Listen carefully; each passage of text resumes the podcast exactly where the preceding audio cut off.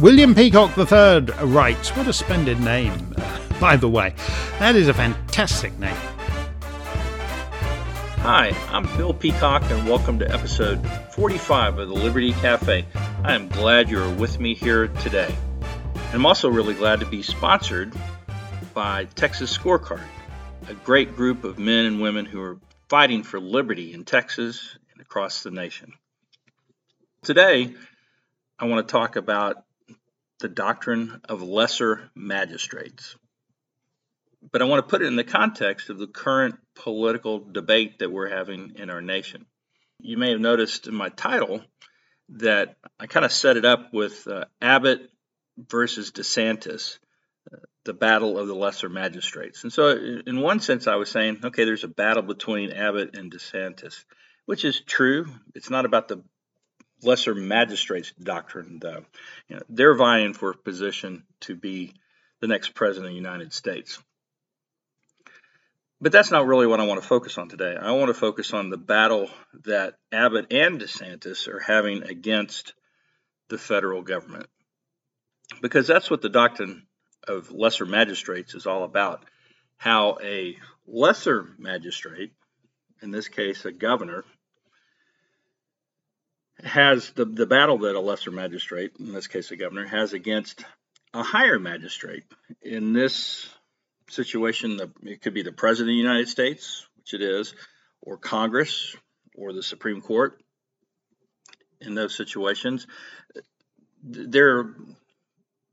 federalism has collapsed in our country, and so there's a lot of places where the federal government shouldn't be a higher magistrate than the state governor, but they are because of what the courts and Congress and the president have done over the last 200 years in violation of our U.S. Constitution.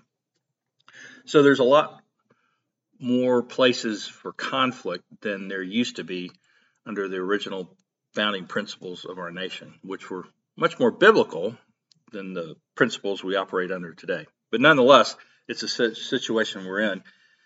It could, you know, the doctrine of lesser magistrates also might apply to a county sheriff versus the governor or the state legislature.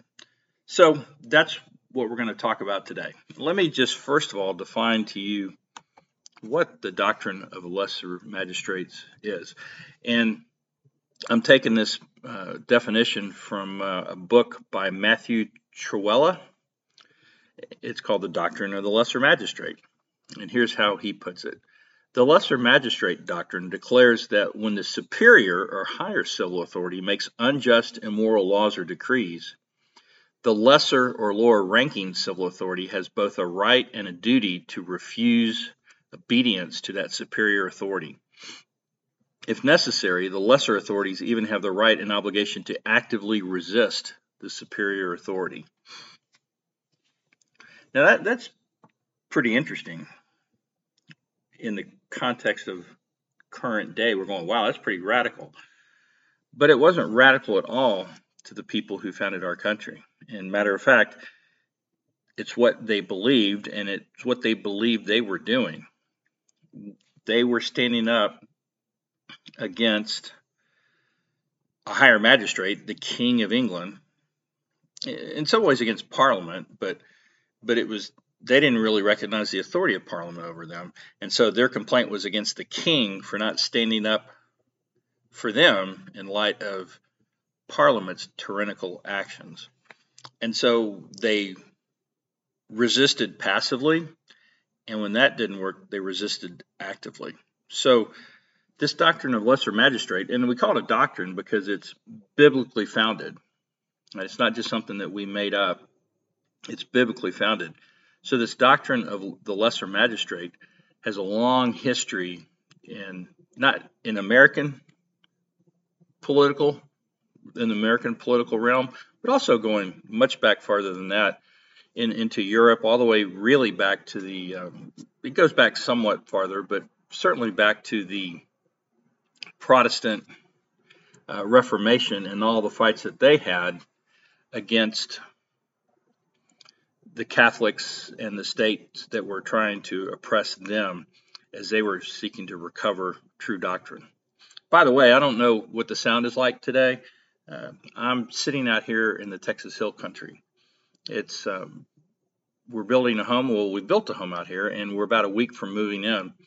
So I decided to come out here and do the Liberty Café sitting on our back porch. The sun hasn't risen yet, but there's a little bit of light on the horizon over here. I'm looking out, and we've got some nice hills out here. So apologize if the sound isn't too great, or you can hear cars going by occasionally. I heard a rooster a little while ago. You probably can't hear it on the microphone. But anyway, that's where we are today, and I'm glad you could join me out here in the Texas Hill Country now that we are almost out of Austin, Texas, and all the craziness that goes on there. So back to the Doctrine of the Lesser Magistrate. So long-held doctrine of the church and long-used doctrine in America. It's nothing new. John Calvin, for instance, also spoke of this. This goes back to the 1500s, and here's how he put it. Not defining it, but just talking about it. If there are now any magistrates of the people appointed to restrain the willfulness of kings, I am so far from forbidding them to withstand, in accordance with their duty, the fierce licentiousness of kings, stumbled on that one, that if they wink at kings who violently fall upon and assault the lowly common folk, I declare that their dissimulation involves nefarious perfidy, because they dishonestly betray the freedom of the people, of which they know that they have been appointed protectors by God's ordinance. So this concept of the lesser magistrate clearly states that magistrates, and this is all magistrates, right? All magistrates have a duty to protect their people from evil. Matter of fact, that's why we have magistrates, to protect God's people, all people that have been created by God, from evil and violence, particularly physical violence, but also fraud and those types of things, although not exactly like we're doing it today. But it's this protection of people why we have civil government. And then the doctrine of lesser magistrates places these lesser magistrates, who are closer to the people, in between the people and higher magistrates who are trying to harm them. And they can't weaken them. They have to speak with truth and resist these higher magistrates. There's a lot more we can say about it, but let's get to the current situation, which brings us to Greg Abbott and DeSantis. So both of these governors have been in the news lately. And I'm going to start with DeSantis just because I have less to say about him than I do about the others, about Abbott. But I think it's worth reading some of what he has said, because it really kind of gets to the point of what the doctrine of lesser magistrates is. So both of these governors are fighting against the federal government. In Texas, and we'll get back to this in a minute, it's more about immigration. In Florida, it's more about, well, it's a lot about education, but it's also about COVID. And here is what DeSantis has said. Now, he's responding to Biden, who said, I say to these governors, please help. If you aren't going to help, at least get out of the way.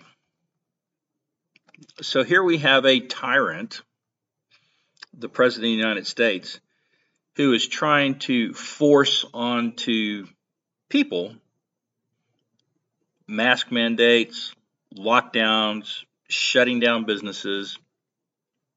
The same thing, unfortunately, most of our governors have done to us in the past. So it's not like they're just innocent in all this. But at least these governors, not all of them, but DeSantis, Abbott, and a few others are saying no more. We're not going to do this anymore. And Biden says, look, just get out of my way. I want to do this to your people. And which challenges directly this doctrine of lesser magistrates. Biden says, I want to be a tyrant, get out of my way. And DeSantis says, Joe Biden suggests that if you don't do lockdown policies, you should get out of the way. Let me tell you this. If you're coming after the rights of parents in Florida, I'm standing in your way. If you're trying to deny kids a proper in-person education, I'm going to stand in your way. If you're trying to lock people down, I'm standing in your way. Now, I don't know if DeSantis knows anything about the doctrine of lesser magistrates, but he has perfectly stated what it's all about right there. He is going to stand in the way of tyrants to keep them from harming his constituents. And that's what lesser magistrates are supposed to do. Now, let's get back to this from a biblical perspective for a minute and look at Romans 13. Now, a lot of people, unfortunately, a lot of people in the church as well, use Romans 13 as an excuse to just do whatever the government tells you to do. But that's not what Romans 13 is really about. It does say, let every person be subject to the governing authorities, for there is no authority except from God, and those that exist have been instituted by God. Therefore, whoever resists the authorities resists what God has appointed, and those who resist will incur judgment. So there's some pretty clear direction that we need to submit to authorities. And nobody's questioning that. But it's not a blanket statement based on what follows in Romans 13 and what follows or precedes and follows in all the Bible. And that's one of the great principles of understanding or exegeting what's in the Bible is you can't take one or two, in this case, verses, and use them to overrule everything else is in the Bible. You need to understand those two verses from everything else that is in the Bible. And so let's just move on to verse 3. We don't have to go very far. For rulers are not a terror to good conduct, but to bad. In verse 4 it says, the ruler, the magistrate, is God's servant for your good. Then it says, but if you do wrong, be afraid. But what happens if rulers are being a terror to good conduct? What happens if a magistrate is not being God's servant for your good? What if you're not doing wrong, but the magistrate is? What do you do then? Well, that's pretty tough, to think through. And of course, part of that depends on, who's doing good and who's doing bad. And there's a lot of discussion about what is good and what is bad and what the restrictions are on rulers and what are not. But let me just give you this one phrase from the Bible that kind of encapsulates that, which is Matthew 22, verse 21. This is from the parable or the story where the Pharisees have come to try and trap Jesus by getting him to say, either you should pay taxes and thus get all the Jews mad, or you should not pay taxes and then get the Romans mad. And so he asked him for a denarius, and they show him that denarius, and he asked them, whose likeness and inscription is this? And they said, Caesar's. And then he said to them, therefore render to Caesar the things that are Caesar's, and to God the things that are God's. And that is, there's a lot more in Scripture that we can talk about the roles and responsibilities of government, but that encapsulates it all in one place. It tells us that there are things that belong to the government. There's a sphere that the government has to manage, and then there's a sphere that belongs to God. Of course, everything belongs to God, but God has other means of government, family government, church government, and personal government that are outside the sphere of civil government, and he handles those things through that. And so there are places where the civil government just shouldn't be acting. And so that's what we see here to help us understand the extent to which government should be acting. And in this case, you take the U.S. Constitution, you take the concept of federalism, and there's just no place in any of that where the President of the United States has the ability to tell schools in Florida or parents in Florida how they should deal with education, how they should deal with COVID, anything else like that. It's just not there. And so DeSantis is standing up and saying, you can't do that. Now, of course, the interesting thing is that DeSantis really hasn't done anything, at least that I'm aware of, where he has said, no, I'm stopping you from doing this specific thing. Now that gets us over to Texas, where actually Greg Abbott has done some specific things. And so this is where I think it gets really interesting, is that Abbott has done at least two things, right, that says that federal government, we're going to take charge of this. And of course, this isn't about COVID now. We're talking about immigration. And he's done two things. The first thing he did, well, I'm not sure if these are in order, but one thing he did was he ordered state troopers to pull over vehicles with migrants, saying that this will stem the COVID risk.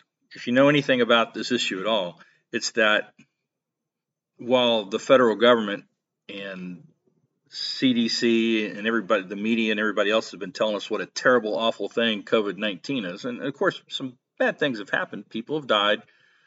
But how awful this pandemic is, and it's ruining America. And we ought to, wear masks and social distance and stay at home and close the schools, whatever they've been telling us in the past and in the present. At the same time, they're letting in tens of thousands of immigrants who have COVID-19.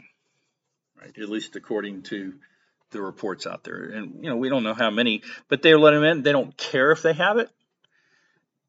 And so one thing that does is tells us, well, just how bad is this pandemic? Maybe the things they're telling us to do aren't about a pandemic. Maybe it's about power, control, those kinds of things. That being aside, all these people are coming in. So Abbott says, you can't transport private citizens. Private vehicles can't transport immigrants away from the border. And if they do, DPS troopers have the right to pull them over and either make them go back to the origin point, the border, or seize the vehicles. Well, the federal government said you can't do that, and then the federal court has agreed with that. And we'll get back to this in a minute. The second thing that Abbott did was order immigrants trespassing on private land to be arrested for trespassing. And almost all illegal immigrants do this because they come across the border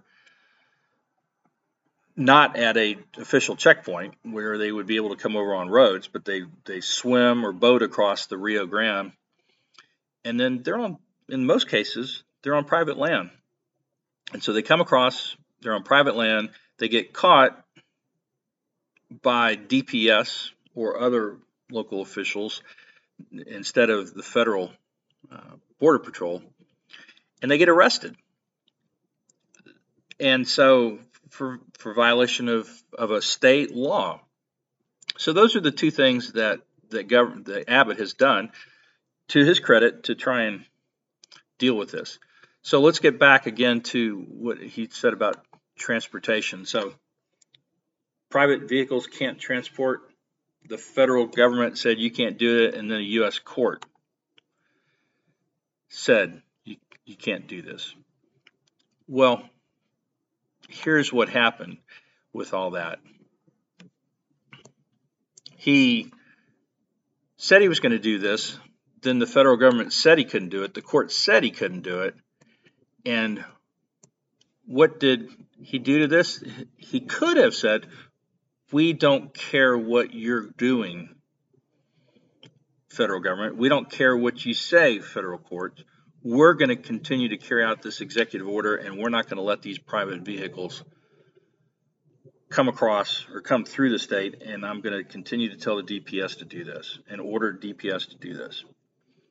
Well, that's not what Abbott said, unfortunately. Instead of putting into action what DeSantis said he was going to do to stand between tyranny and his constituents, Abbott blinked, basically. His office said, the court's recent order is temporary and based on limited evidence. We look forward to providing the court with evidence to support the governor's executive order to protect Texans. The governor added a tweet on this. He said, the Biden administration failed to secure the border. Now they're blocking us from protecting Texans from COVID-positive immigrants. We look forward to presenting our case in court, keeping Texans safe and holding Biden accountable. Well, rather than stand up for Texans, Abbott, and fighting against the tyrant at the top of the chain, Abbott just submitted and going back to court. Rather than standing between Texans and the federal government, he just submitted to the federal government and is going to give them a bunch more information, hoping that they do something. So in this instance, Abbott failed to carry out his duty as a lesser magistrate to stop the federal government from doing what they were doing, which is to bring tens of thousands of illegal immigrants into the United States. And it's not like they're just letting them across, they're bringing them in, because we saw under Trump that you could actually stop this, but they are not doing that. And so they are actively harming people in Texas by bringing infected illegal immigrants. You could say they're actively harming just by bringing illegal immigrants across, but let's just go with the COVID thing here. And Abbott had a chance to stand up and say, no, we're not going to let you do that. I'm going to continue to enforce our laws in the state of Texas. But he didn't do that. Now, here's the interesting thing about arresting migrants who have trespassed. So the people who have been arrested in those situations now are coming up to the point where they have served their time, and it's not very long. It's a misdemeanor. So I think it's like 15 days. Yeah, it's 15 days, this first batch. And now they're ready to be released. And the question is, well, is the federal government going to take them and export them,